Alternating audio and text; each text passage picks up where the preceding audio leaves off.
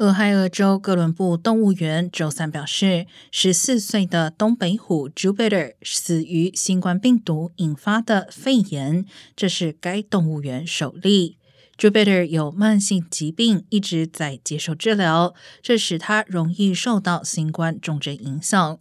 哥伦布动物园表示，作为预防措施，园内与猫。类人员和鼬类打交道的工作人员，在距离这些动物六英尺以内时，将被要求戴上口罩，因为这些动物更容易感染新冠。